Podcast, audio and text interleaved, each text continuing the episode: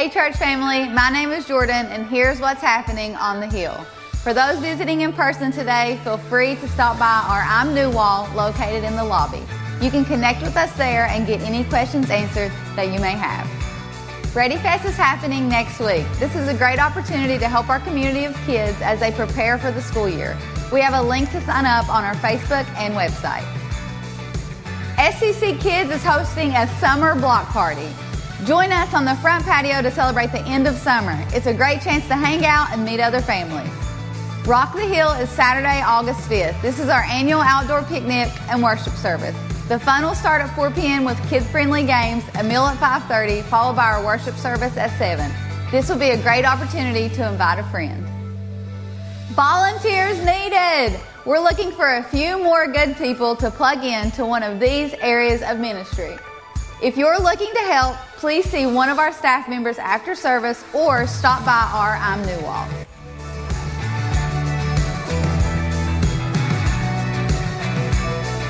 Hey, good morning, church family. So glad you're here this morning. Will you stand to your feet? We're getting ready to worship the Lord in song.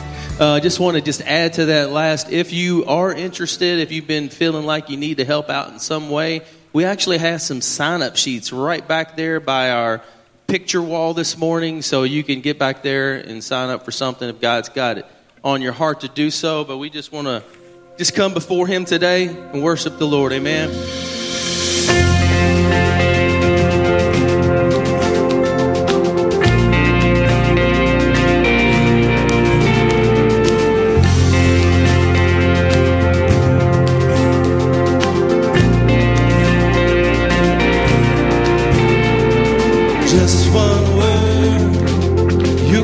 Storm that surrounds me. Just one word, the darkness has to retreat. Just one touch, I feel the presence of heaven. Just one touch, my eyes were open to see. My heart can't but believe there's nothing that our God can't do. There's not a mountain that he can't move. Oh, praise the name that makes a way. There's nothing that our God can't do. Just one word, you hear what's broken inside. Just one word. Just one word, and you revive every dream. Just one touch, I feel the power of heaven. Just one touch, my eyes were open to see. My heart can't help but believe there's nothing that I got. There's not a mountain that he can move. Oh, praise the name that makes a way. There's nothing that our God can't do. No, I know there's nothing that our God can't do. There's not a prison wall he can't break through. Oh, praise the name that makes a way. There's nothing that our God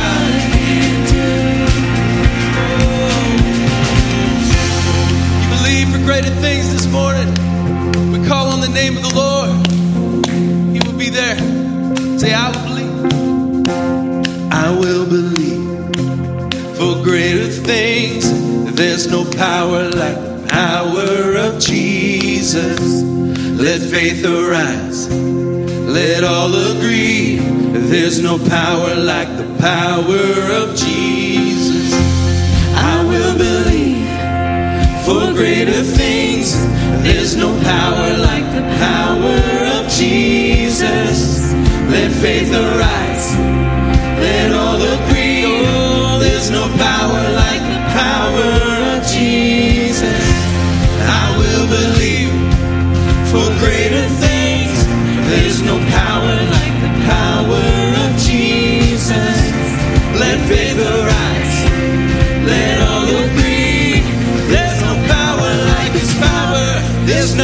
that a God can do. No, there's not a mountain that He can move. Oh, praise the name that makes a way. There's nothing that a God can do. Oh, I know there's nothing. There's nothing that a God can do. There's not a prison wall He can't break through. Oh, praise the name that makes a way. There's nothing that our God can do. Oh, oh, oh, oh. I know there's nothing, oh, oh, oh, nothing that Jesus can do. Oh, oh, oh, there's nothing that our God can do. Yeah. Oh, oh, oh, oh.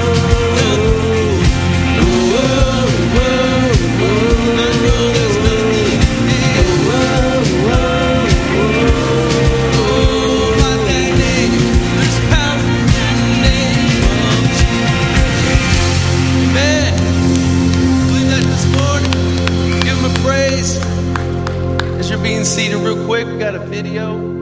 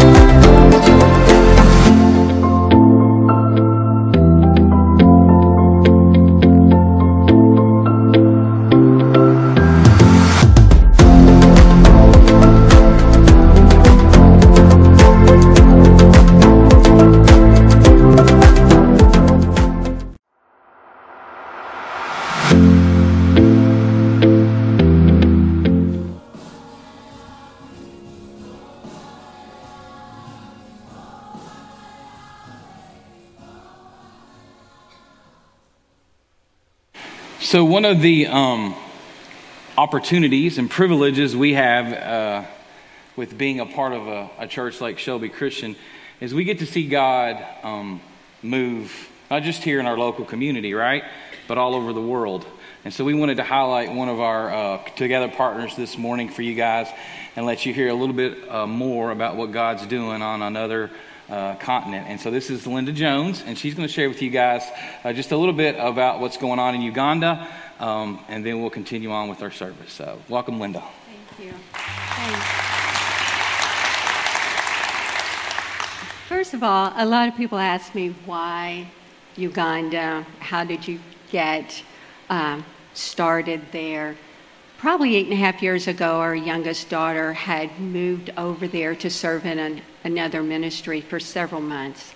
And so Dave and I, trying to be good parents, we went over and to visit her and to make sure she was safe, to see how she was doing. Um, at that time, we went and visited another ministry in another town, that um, Merimbe Bay Cottage Ministries, that at that time was just a, a small girls' home. They had twenty-four girls in a very small home. Um, but I fell in love. I fell in love with the ministry. I fell in love with the girls in the home. I fell in love with Uganda. Uh, and if you can ask my husband, he can tell you, you know, that's all I talked about. Mm-hmm. Still talk about eight and a half years later. Uh, I still, I go over there probably three times a year still. Um, and I've been doing that Uh, since that first visit. After that first visit, I think I was back in three months. And so God just changed my heart. Uh, he, it, the whole thing just changed my life. At that time, um, probably a few visits later, maybe a year later, um, I had gone back over there. Linda Johnson from here had also gone over with me. And Daniel, the director, had shared his vision for Um, a larger girls' home to be built so that they could take in more girls, as well as a school to be built in Wachocola Village. They had, someone had already purchased the land, so they had that. And so on the way home, her and I were both like, on the, it's a, let's just say it's a very long flight. It takes about twenty-eight hours to get there and to get home. Uh, we were, we both talked like, we've got to do something.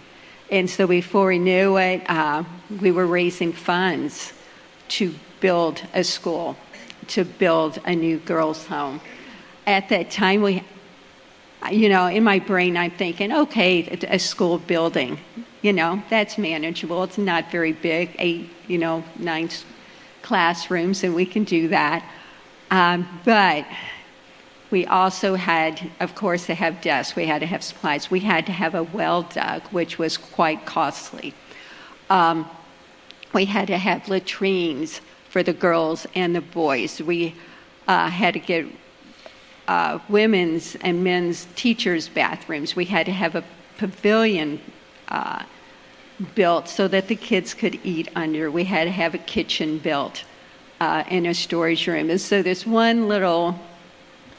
Well, you know, what I thought was going to be eight or nine classrooms uh, ended up being a larger project than I had anticipated. So I'm glad the Lord did not give it all to me at that time, because uh, I would have I would have ran.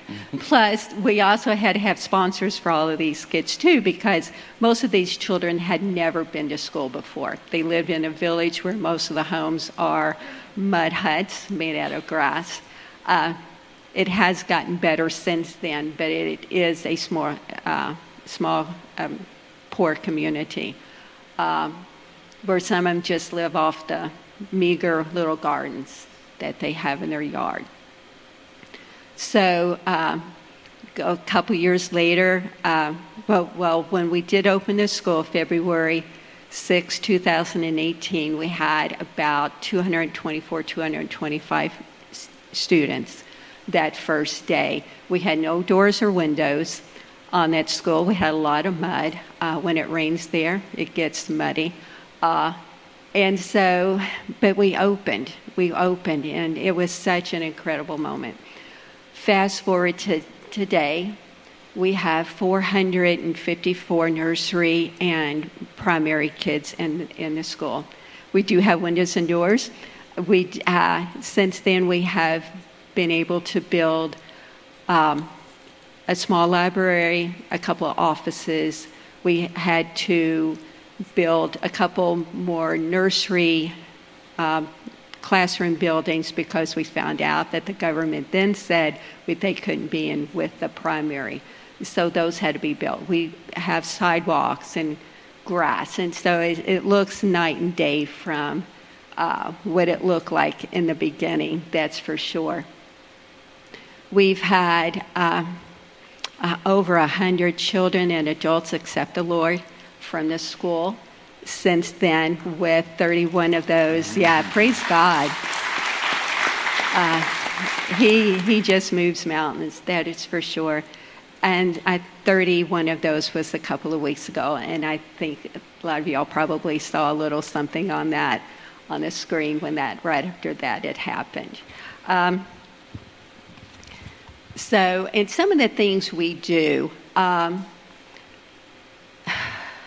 during during downtimes when there's, there's drought and things like that, we have done Uh, food distributions through donations, and uh, many of y'all have been so so generous with that when we've needed, and there, there's always a need that I'm uh, posting, uh, and so many people are so generous with that during, and so we do uh, do food distributions. We've done several during COVID. We had we did a couple of them because during COVID, they had two lockdowns uh, where people couldn't work. So one of the lockdowns, they couldn't even be on the roads.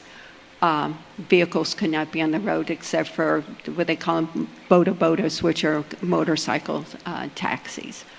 Um, and so uh, we did that. We gave, did a few distribution in one of the slums who were literally without food and no gardens. And so we did that one as well. The, the last one we did, I happened to be over there, which was a blessing. And right before I had gone, uh, someone from a member of the church had donated money for every family in the village to have a Bible. And so during that uh, food distribution, as they were just coming out of COVID and still in dire need, um, we were at the end of one day of giving out food, and one of the gentlemen who was not a Christian said, "If you cannot give me food today, would you please give me a Bible?" So they are hungry for the Word. Yeah. We do have a uh, pastor, we do have a small a church that does meet at the school as as well. Um, and we, I've taken over, the two pastors have gone over with me. Uh, my brother-in-law and Kevin Comp as well, and they have worked with him and mentored him. And uh, uh, we've had two men conferences over there as well as two women's conferences, of which have changed. And a lot of those who have come to those have not been Christian. Um, a lot of the village is not. Uh, so that has... Uh, We've seen a difference. We've seen a difference. The Lord is moving over there. We've also have had a couple of dental clinics at the school, which are not free, but there is a uh, dentistry over there that was founded by an American who does give us a, a decent price on that. Um, we keep a medical fund for the kids in the school. We, our second year of school, we lost a couple of children who uh, died from things that we could have taken care of if we would have known. And by the time we found out, it was too late. So we do keep a medical fund um, for those uh, cases where the parents cannot afford to take their child to a doctor. We can help with that. Malaria is a huge issue over there. Uh, Needless to say, you know, the other day they were talking about six cases in the U S You know, I can tell you six people that have it right now. Um, at our school, it's not uncommon for five to ten kids to be tested positive during a day. Uh, that's how prevalent it is. Uh, during this last trip a, a few weeks ago, I think we've been back two weeks. I've been back two weeks. Um, we did give out three hundred mosquito nets. Uh, although we have more students than that, uh, a lot of them share mats or whatever. So we we gave out three hundred of those. Um, we gave out toothbrushes and toothpaste, uh, soap. We gave out panties. I know we think panties, but it's a luxury to have a pair of panties over there. Uh, I'm just trying to think what else we gave out. It was just, um, we gave out even water bottles to some kids who have an illness that need to be drinking water. We had a chicken and rice day, and you think, oh, big deal, but chicken and rice is reserved for Christmas Day. Uh, the kids eat porridge for breakfast uh, at the school every day. If they're at home, that's what they would have, and it's a thin uh, corn flour that's boiled. So they have that. For lunch at school, they have pocho and beans, which is a thicker corn flour. And if they go home, if they happen to have something to eat, it would be pocho again. So if you, they live on pocho and beans. And let me tell you, if you eat it for two days, you're thinking it's sitting like a rock on your stomach. But the third day, I'm taking a peanut butter and jelly sandwich out of school because it's, you can only eat so much, but they eat it every day. So to have chicken and rice is a huge deal. We also gave out apples to every student uh, as a treat, and they probably haven't had an apple since the last time I did it. Uh, we do give out, uh, through extra donations, a, a hard-boiled egg twice a week as well, and we also give out vitamins a couple times a week, too, to help with those extra nutrition. Uh, one of our things, we do have a secondary school um, that we started a year before COVID hit. During COVID, school was closed over there for two years. It has been a struggle since day one of keeping it open because there's ten classes. Each student has ten classes. And so we have a lot of finances with that. And so we are looking for someone, couple corporations, what have you, that would want to maybe help monthly towards that. So if you are interested, you can see me outside later. Also, we need sponsors for these students. We still have probably seventy kids that need sponsored uh, to help pay for their school fees, and that is twenty dollars a month. Uh, and so I do have pictures and everything out there today as well. And the last thing, one of our huge needs right now that we have is solar for our primary school.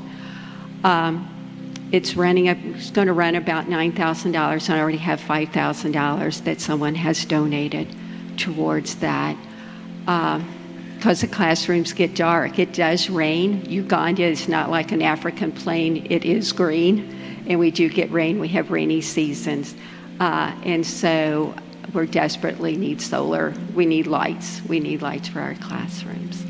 And so anyway, I thank you all for uh, sponsoring. Many of you all do and who have helped this school to become what it is, to who, you know, contributed for every door, every window. Uh, and I thank you for that. Let's, uh, let's pray for... Uh... for our friends in Uganda, and then we'll continue with our service. God, we thank you so much uh, for what you're doing. Uh, God, we thank you for the things that we can see, the, the physical needs that are met, but also, God, for the spiritual uh, needs that you meet every single day uh, with these students and teachers and family members um, in Uganda. And God, we just thank you that we can celebrate thirty-one souls in the last couple of weeks that uh, heard the gospel message and responded to that and said that they wanted to give themselves uh, to you, to walk in the ways of your Son. And so we celebrate that. We thank you for that. We thank you for what Linda and, and those that go over are able to do on a regular basis uh, here in Uganda. God, we love you. It's in Jesus' name we pray. Amen. Amen. We have time in service where we uh, just come together. We bring our tithes and offerings to the Lord, and we take a moment to break bread together and just have communion together. And just know this is one of the ministries that you support. every week, every year. And uh, God's doing amazing things with the things that you you offer up as an offering and uh, as a gift. I just want to read in Timothy real quick. It says, in Timothy six, it says, teach those who are rich in this world not to be proud and not to trust in their money, which is so unreliable. Their trust should be in God, who richly gives us all that we need for our enjoyment. Tell them to use their money to do good. They should be rich in good works and generous in those in need, always being ready to share with others. By doing this, they will be storing up their treasures as a good foundation for the future, so that they may experience true life. And Jesus gives us true life this morning. Amen. As we come together and we break bread together, let's just thank him for that true life that he's given us through his son Jesus. And let us remember what sacrifice he gave. And not only that, but as we partake of that little piece of bread that represents his body and that little cup of juice, that we just signify that his contract with us is good. It remains faithful. God never changes. So will you bow your heads and pray with me? Lord, thank you for this day. Thank you for giving us life, for breath in our lungs, God. Thank you for and giving us a means, Lord, that we can live in this world, earn, um, and have. Lord, you provide all. And so we thank you today, and we give you praise. We just want to lift your name high. It's in Jesus' name we pray. Amen.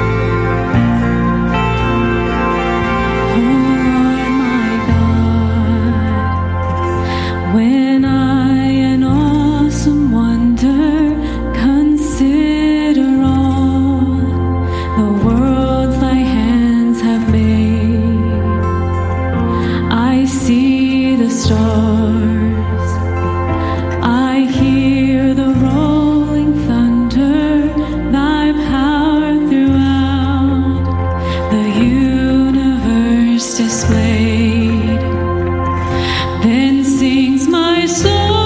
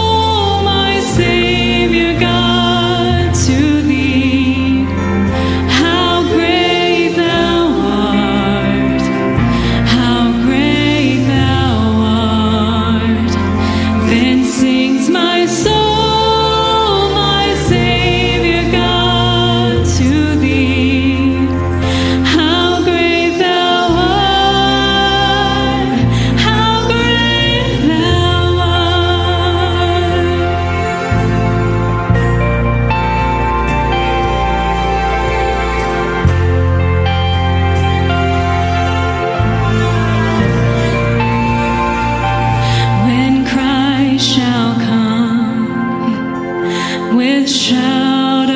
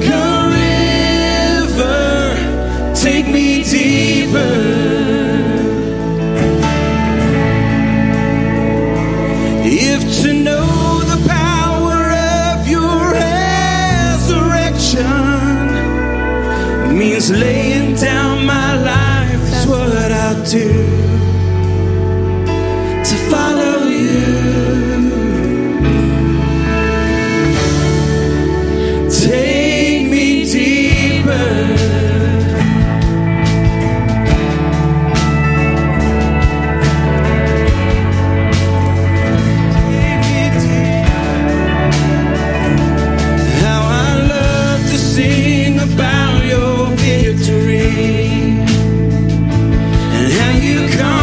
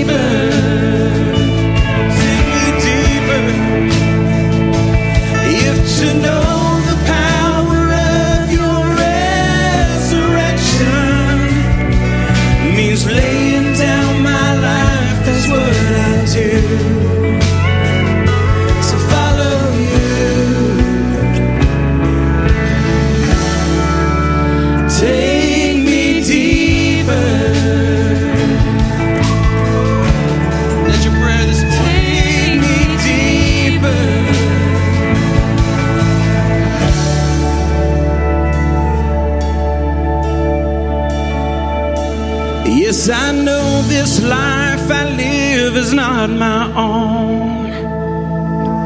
And eternity with you will be my home. But until that day I bow before your throne. Take me deeper. Can you sing that with us? Yes, I know this life I live is not my own.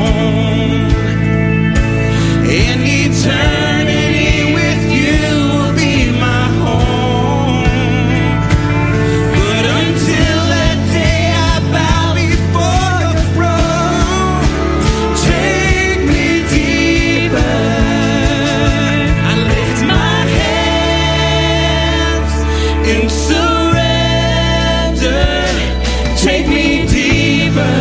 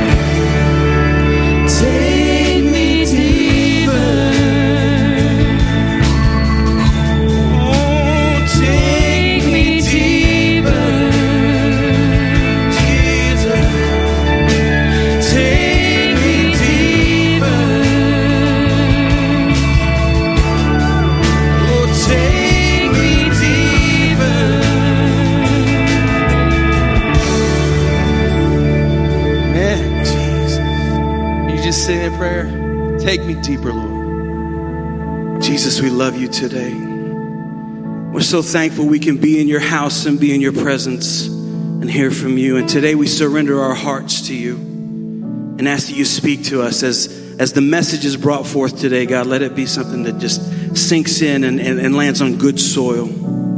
God, we give ourselves to you. We give this time to you. In Jesus' name, amen. Stories are the language of the soul. They have a way of penetrating the heart in a way few other influences can. This is why Jesus used storytelling so often to illustrate deeper truths. He knew the power of a story to cut through to the heart. These now famous stories are known as parables. They were Jesus' way to communicate an important kingdom principle in a form that we could remember and that would meet us where we are at.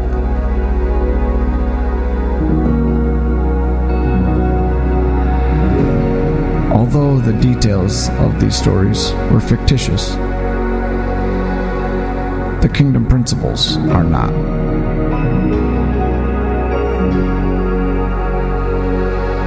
Today, they continue to remind us who God is and what He calls us to be a part of and how much He loves us.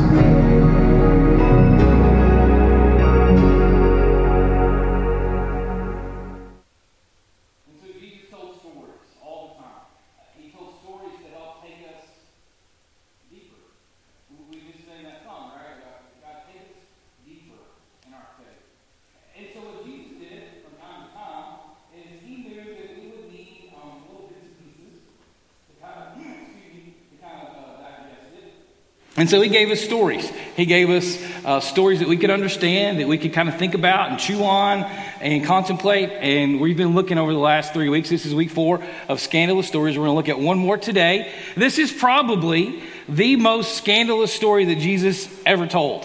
It's a story that's going to be familiar to a lot of you. You've heard this story before if you've been in church.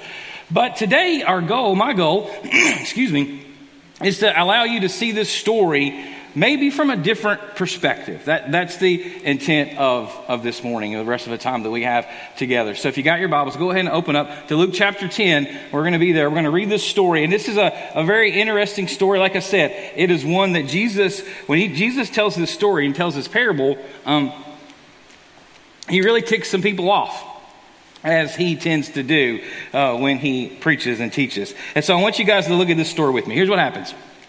It says, one day, an expert in religious law stood up to test Jesus.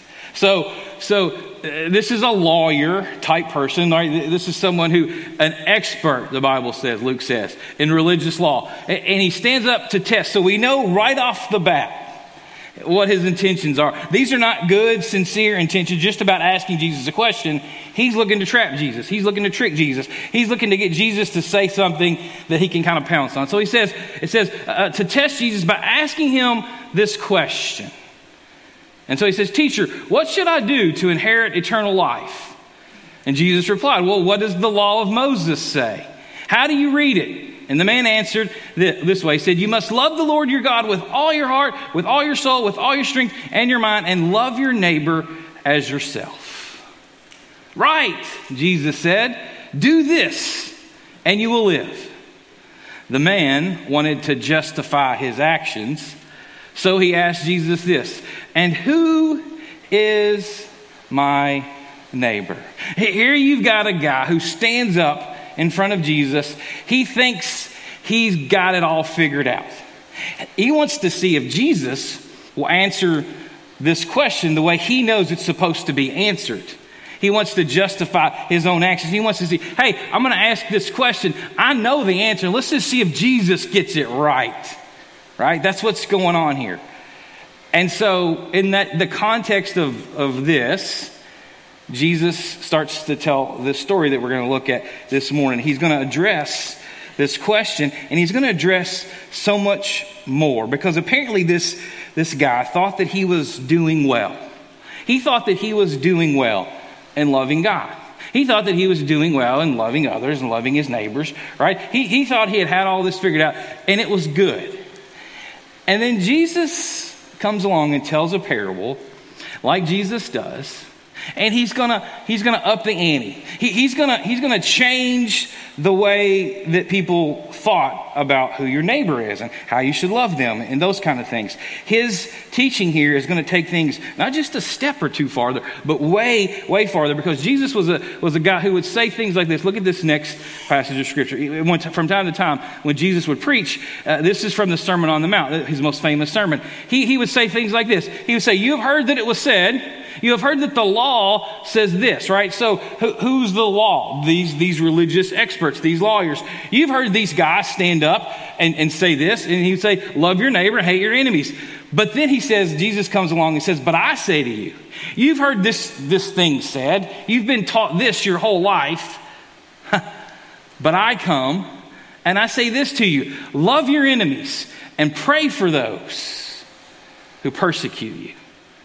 And so when people would hear this, well, we've been taught, we know who our neighbors are, right? It's it's the other, the Jewish people would, be, would think, what's well, it's other Jews in the, in our community, in our neighborhood. It's other people who look like us and think like us and raise their kids like we raise our kids and go to the same synagogue that we go to. And we see them at the temple, and we see them in the market, and we see them in the city in Jerusalem. And so those are our neighbors, and we yeah we, we get along with people in our community. And Jesus comes along and says, uh uh uh, good, keep doing that. But, but here's what I need you to, to understand: take this farther. Love people that don't look like you. Love people that that uh, live different lives than you live, that think differently than you think, that that may persecute you, that may harm you, that that may be considered that you may consider them your enemies. And, and when this te- tough teaching is said, when Jesus says it, it's like, whoa, whoa, I, we, we can't, we can't handle that, right? And so Jesus wants to share with them who a real neighbor is and what it looks like with a neighbor, to love them with compassion, even though we may be from different sides of the track, even though we may be from different parts of the country. We're going to look at that here in a second. So Jesus, he tells this story. Look at this story. He says this. He says, uh, a Jewish man was traveling from Jerusalem down to Jericho, and he was attacked by bandits. They stripped him of his clothes. They beat him. They left him half dead beside the road. And by chance, a priest came along. But when he saw the man lying there, he crossed the, on the other side of the road and passed him by. Next verse. A temple assistant walked over and looked at him lying there, but he was also passed by on the other side. Then a despised, look at this, a despised Samaritan came along. And when he saw the man, he felt compassion for him. Going over to him, the Samaritan soothed his wounds with olive oil and wine and bandaged them. Then he put the man on his own donkey and he took him to the inn there where he took care of him. And then Jesus finishes the story like this. He says, the next day he handed the innkeeper two silver coins, telling him, take care of this man. If his bill runs higher than this, I'll pay it the next time I'm here. And then he says, now which of these three would you say was a neighbor to the man who was attacked by bandits? And G- Jesus asked. And the man replied, well, the one who showed him mercy. And then Jesus said, yes, now you go and do the same thing. Now, when we read this story, right, we see this phrase, despised Samaritan. Well, there, there's, you need to understand a little context there, right? Because when we think about Samaritans, you hear the word Samaritan, we think it's a good connotation, right? It's a good thought. We have, you know, a good, a good Samaritan laws. We have, you know, a good Samaritan hospital, Samaritan's Purse, which the, the organization that the Franklin Graham's family runs, that does all kinds of good things all over the world. So when we hear the word Samaritan, it's like, oh, it's this good thing, right? You see a, an article or a story online of someone who stops and helps someone on the side of the road, right? A good Samaritan stopped, right? We we know that phrase. You've heard that phrase before. And so we think good things. But in first century Jerusalem, when Jesus would have been telling this story to a Jewish audience, and, and, and the, the hero of the story is a Samaritan, it is... It is kind of the, the equivalent of, and, and go with me here for a second, it's the equivalent of, because you got you, you need to understand how much they hated one another, okay? And, and we're going to talk a little bit about why. But it's it's kind of the, the same thing as a picture nineteen forty-five-ish, nineteen fifty-ish. If, if somebody's telling this story to, to Jews in Europe, and the hero of the story is a Nazi soldier, right? That, that that's as deep, that's as dark as this relationship between Jews and Samaritans went. So here's a little background. The, the, the Samaritans lived in the north. There's a map here. We'll show you this map. The, the, the Samaritans lived uh, in in the north in Samaria. The, the the the people of Israel were now divided into two kingdoms: a northern kingdom and a southern kingdom. Okay, and Samaria was the capital city in the north, and so these were Samaritans. And and what happens over time is in Samaria in the north, um, other uh, Assyrians and other groups of people would come and invade and would rob and pillage and infiltrate the northern kingdom. Kingdom. And so over time, uh, different uh, foreign foreigners would come, and, and then a lot of them would stay there.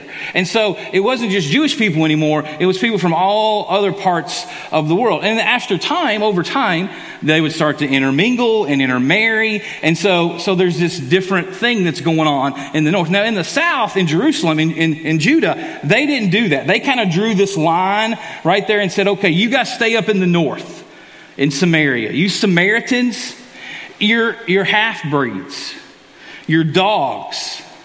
They would say, Samaria, you, it's heresy up there. Because what they were teaching and preaching and doing in the north, the Jews in the south thought wasn't the same. It wasn't, it wasn't pure. It wasn't right. They held on in the south to the city where, where you were supposed to worship in Jerusalem. They held on to the teachings of Moses tightly and closely. In Samaria, in the north, things were a little looser. Right, things were kind of a little, uh, so a little, a, a little more kind of went on up there than was allowed in the south. And so over time, these two groups of people, right, they they hate each other. The Jews in the south look at those in the north from Samaria. If you were from, from Samaria, it was like you didn't even like you didn't even deserve to breathe.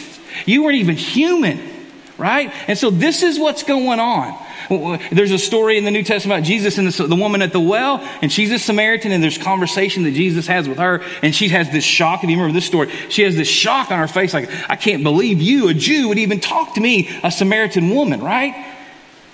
And so Jesus tells this story, and his his his listeners would have been like, there's nothing good in Samaria, Jesus. How can a Samaritan be good?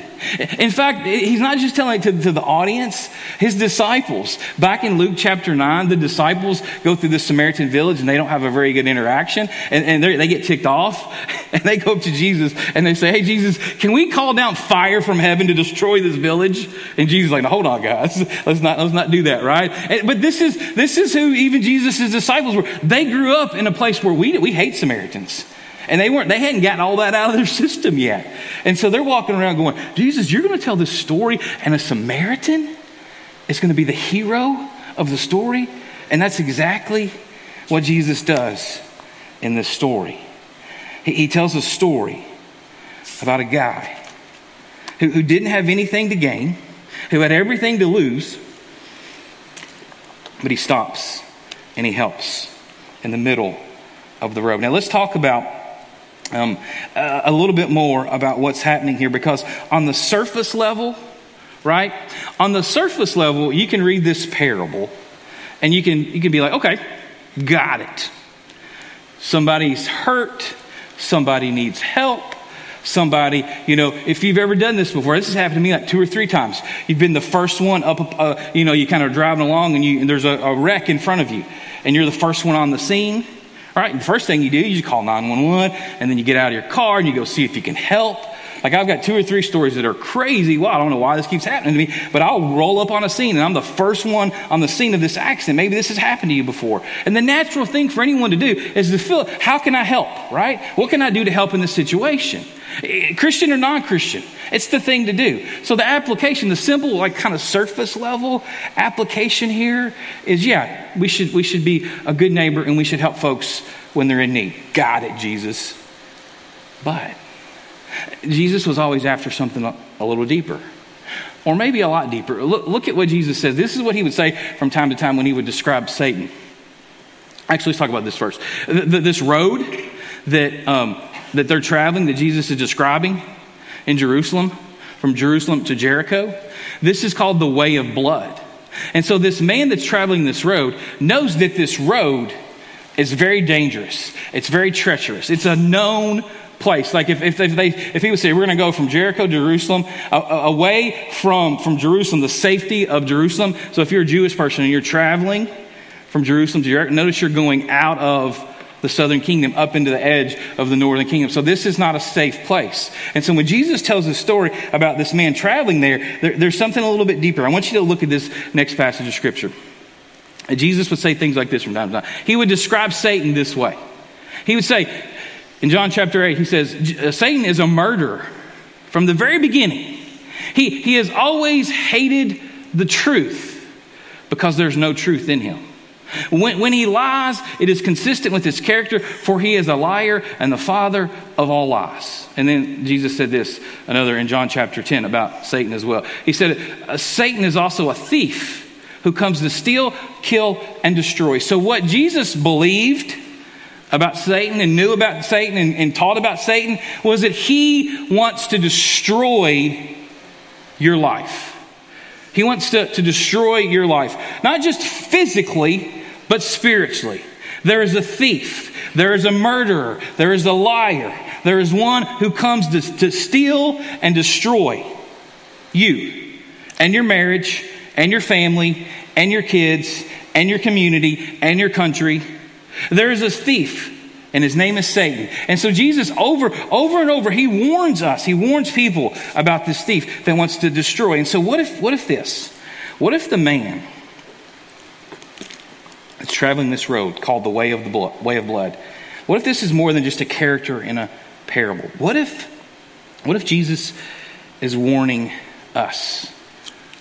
What if he's warning us about traveling the wrong direction, being someplace you're not supposed to be?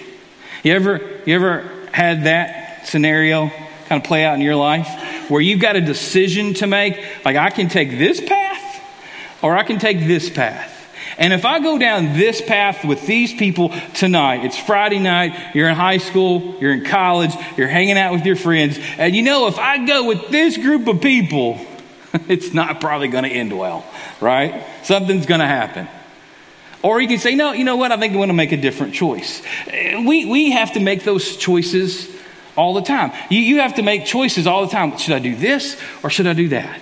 Is this going to lead to life? Is this going to better my life? Is this the way that the Lord would have me to go? Or is this going to lead to destruction? And so what if Jesus in this parable is doing something a little bit deeper? What if he's saying, what if he's warning us? Don't go that way. You'll regret it. Stay away from that. But sometimes we don't listen. Sometimes we go that way anyway. There's one more thing to say about the, the, the Levite and the temple the temple uh, priest here. They, they pass on by. And so Jesus tells this story and in the parable, right? These are the guys that the, the Jews would expect. These are the guys that should help. And they don't. They're the ones that, that, that, that everyone, like, yeah, those are good guys. Why didn't they help? Well, there's all these things. It's messy. It's going to be expensive. We're on this dangerous road. They're they're they're, Jew, they're Jewish priests, and so they've taken this vow of cleanliness. And they're and if they touch a dead body, they have to go through this whole ceremonial thing of of, of of getting clean again. And so they're like, if we go over and this guy's actually dead, and we touch it, now we've got a big mess on our hands, literally and figuratively, right? And so they just avoid the whole situation because they don't want to be bothered. And so, what if for us? When Jesus tells this story, he's simultaneously kind of doing two things. He's saying, you know what? Sometimes you're the you're the nameless guy in the ditch, right? And you need help. Sometimes you're the one that passes by. You're, you're the one that passes by on the other side because, man, it's going to take time. I, I don't have. I don't have. It's going to get messy to help someone else out. This is going to be a big ordeal. So let's just kind of ignore it. Let's just kind of go over here and go along on our way, right? And so what if Jesus in the story is sharing this with us? What if he's explaining to us a couple of kingdom principles that are, that are really profound? Look at this first one. What if he's saying this? Sin has left us for dead on the dangerous road away from God. But God himself will travel that road to rescue and save us. He pays for everything with his blood, and he promised to return for all that he has rescued. What if, what if this is what Jesus wanted us to get out of the story of the Good Samaritan? Look at the next one. He comes to us overwhelmed with compassion. He binds our wounds, and he carries us to the end of the church. What if, what if in the story of the Good Samaritan, what if Jesus all along was the Good Samaritan? What if Jesus is trying to show the hearer, his audience, us, you know, the guy that they despise, the guy that they hate, the guy that they don't understand, the guy that would, would, would be just ridiculed and persecuted if he were in Jerusalem because of where he comes from, right? And then Jesus says, oh, I am that Good Samaritan. I am the, the hero. Jesus, God is the hero of the story. It's not us. It's not a Samaritan. It's this picture of a God who would save us in the middle of the ditch when we're lost and hopeless and helpless. And then Jesus says this last thing. He says, now, now with this loving your neighbor thing, he says, now you go, now you go and you do the same thing. You go and you live your life the same way. And so for us, here's the, here's the conclusion of this. Jesus, what have you done? How have you lived? What have you shown us? You, you go. You, you look for opportunities to help others. You bring them. Remember the story we talked about last week with Desmond Doss? You bring them back to safety, to the church, to those who can help, who those can can can point them back to the Son. You, you do everything you can to be on a rescue mission. Why? Why go and do the same thing that I've just shown you here? Because the same thing has happened for you and for me. Jesus was that Good Samaritan. And when I couldn't help myself, when, when my sin had destroyed my life and put this vast chasm between me and God, what the Bible says is that the only way that we can get back to God, the only way we can get back to heaven, the only chance we have is through Jesus. And so Jesus comes along.